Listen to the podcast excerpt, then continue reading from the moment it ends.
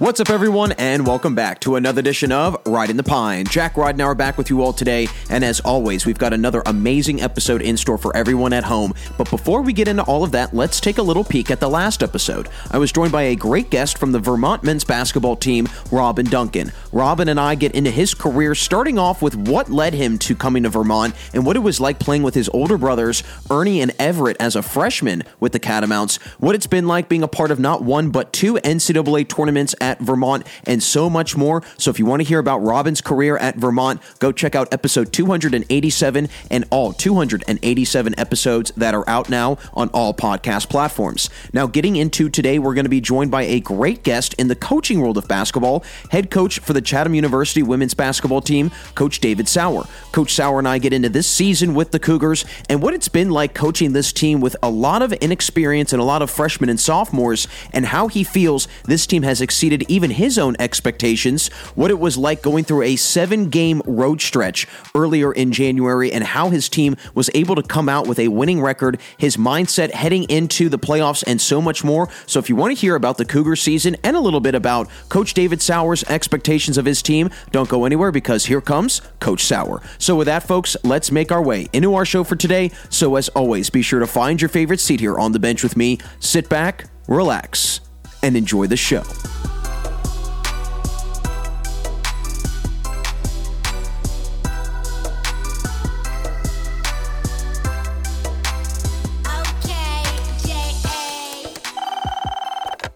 And I'm here with head coach of the Chatham University women's basketball team, Coach David Sauer. Coach, great to get you on the show today, my friend. As always, how's it going? Awesome to be here with you, right, right in the middle of playoff time. So really excited.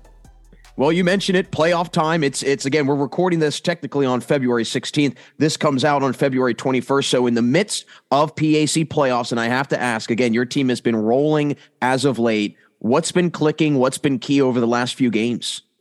Yeah, the, the, the the young players have really taken a big step. Our sophomores really led the way early. Um, you know, continue to play well, but but the emergence of the freshmen and and not just you know Alyssa Lawkis, you've got Hannah Chenault playing at a really really high level, and then some key um, bench players: Emma Getz, Kayla Johnson, uh, Katie Scheibel, really taking big steps, and and it's really made us a complete team, and and and they're starting to play their best basketball at the end of the year. Well, I think another thing that's been so fascinating to watch is how consistent this group has been from start to finish. Again, looking at your schedule, you have not had a losing streak, any sort of losing skid, anything like that. So it seems that every time, you know, you you might take a step back, you're taking two or three steps forward. What do you think it's been with this group this year in particular that has allowed them to almost have amnesia, put the, put the past in the past and continue to focus on the next game? Yeah, there's probably a couple things, but you got to give credit to the players first on on two of them. I mean, talent level is the the deepest it's been. You know, it's not just one, two, three people. I mean, a lot of opposing coaches in the league have have made the comment. Um, you know, any group that steps on the floor for us has to be on the scouting report and that's a big deal and that really allows everybody to kind of um, you, you, know pl- play their role and, and, and really have an opportunity to be successful. And then um, work ethic of this group. I mean they they work again the consistency of the entire roster putting in work not just one or two people and then having to drag a few with them they're all working extremely hard, which has allowed them to continue to get better even through a, a season. They individually have gotten better and more confident. Um, and, and I think those are big things. And then leadership, I think, is another big one. I think, um, you know, we really had an emergence. And again, a, a, lot of players have done it, you know, in their own way. But I would say um, from an Ashley Loudon, Loudon leading, um, you know, probably the most vocal leader we have, and Emily Durkee, kind of being the lead by example every single day, and a freshman like Lawkis leading in her way, and then a you know off the bench a Keegan McConaughey leading in her way as well. It's they've really kind of taken charge of this team, especially second semester. So I think all that together has really kind of come together for allow us to do some of the things we've done the last couple weeks. Well, I know that one uh, particular part of this year was was again a very grueling part for you guys, but came out on the better end of it. Seven game road streak. Again, seven straight road games. Don't see that much in college basketball. I don't think you really see that much outside of being in the NBA, maybe. No. You guys come out though with a winning record in that stretch, five and two, which again, that's impressive just to be able to do that on the road again with a very young group of players. What was that message, that whole kind of stretch and span of games to your group to try and get them to play through that? And was this a part of the year that you guys had kind of highlighted leading up to it? Yeah, I think it, um, you know, as cliche as it sounds, I think truly just being a, a, one day at a time team, like let's just have a really good practice today. That's literally all we're worried about. Um, and I think that was part of it. Um, and, and I think we knew it was going to be a pivotal moment in the season, you know, as coaches. Um, you know, we didn't totally express that to the team, didn't want to overwhelm them, but it was either going to go really well and kind of propel us or boy, that could have really, you know, you know, put us back in a, in a tough place being such a young team and having to go through that. Thankfully, the group stuck together. And for all the reasons I just kind of mentioned, they were able to persevere through that. And I think it turned into a really a major confidence builder. And to be able to play as we talked about, um, our team did even after, especially after the W and J game on the road, losing at the buzzer um, at their place, controversial no call, and then a three at the buzzer at the other end. Um, we had been through everything you could possibly be through in a season gut wrenching losses, big time road wins, um, you know, late game wins, blowing people out. We've done it all together. So we, we're, we're now ready for anything as we move forward. So it was a big confidence builder, that road test. And uh, I'd rather not do that again ever. But um, looking back, the way it went, the way things fell, it ended up being a really a kind of a boost for us moving forward. What's a game during that stretch that really kind of stood out and you feel where you saw your team really take a huge step forward? Yeah, I think um, you know, I, I, I certainly think W and J on the road was a big one, um, but the St. Vincent win on the road in the middle of that. I mean, we've beat them now three out of four times in the last two years, and that's a perennial program, and that's a blue blood PAC um, program at this level and in, this league. Um, and to win that, I mean, we've got sophomores um, that again have beaten them three out of four times. So it's it's a it's a major confidence thing. Um, and at that point is where Hannah Chenault really started emerging um, and made some major plays down the stretch of that game. I think she had 19 in that one which then in turn I think gives her confidence to what she did. Um, I know when this was recording, but came out last night out on the road at Westminster against a veteran team at full strength that's played in the championship two out of the last four years. For her to go again and make huge plays and have 19 and lead us to victory, um, that was a huge one there. I think it kind of solidified um, our team knowing that they can win at a high level in this league and compete with everybody. Um, so that was a big one. And even went on the road at Bethany, who's been playing really good ball as of late. Um, tight game, late fourth quarter, the hardest place to play in the league, I think, on the road. And, you know, tie game, I think, you know, halfway through the fourth quarter. And just to make play after play to lock that game down in those type of moments. Huge, huge games, you know, during that road stretch. I do want to unpack a little bit of that W and J game because that was such a huge game for, you know, not only you all, but also W and J. They are in the rankings in the top 25 for Division three. You're taking taking on against them on the road again. All freshmen, all sophomores, a very experienced W and J team, but you guys lose at the buzzer. So stay with them the whole way through. Yeah. What did that game show you and kind of teach you about this group? And and also, what do you think it kind of showed them in in terms of you know who they're able to go up against and compete against? Yeah, I, th- I think for us, um, you know, I, I think playing them both times. I mean, the first time we had them at home, it would, you know, we had the lead for half to three quarters of that ball game and had some tough plays down the stretch. And credit to them, I mean, they're very talented, um, extremely well coached, um, and, and, then to turn around and go on the road, one of the again tougher places to play for for such a good team. Um, to do that, I think was a major confidence builder, and and it really was, and and it's to the point now. I think first time truly believe our entire roster, staff, um, you know, we can legitimately win a championship. And I think um, it's not one of those things anymore. You hope, you know, you got to kind of pray that the best teams have a bad day when you play them to have a chance. It's now if we come and do what we need to do and execute what we do, um, we could beat anybody. And that's, uh, you know, that was a big part of going on the road and playing a game like that. So I'm going to gather that this team has has greatly exceeded your expectations. Yes. Oh, absolutely. I mean, without a doubt. And I think um, for us, we just didn't know. I mean, there was a lot of unknown um, coming into the year, and I think for us to be able to go and um, you know make the strides we had, and and you know being such a young team, there was an opportunity to grow um, at a major clip during the year just because a lot of inexperience, you know, a veteran team, you know, how much can you really get better as a bunch of seniors?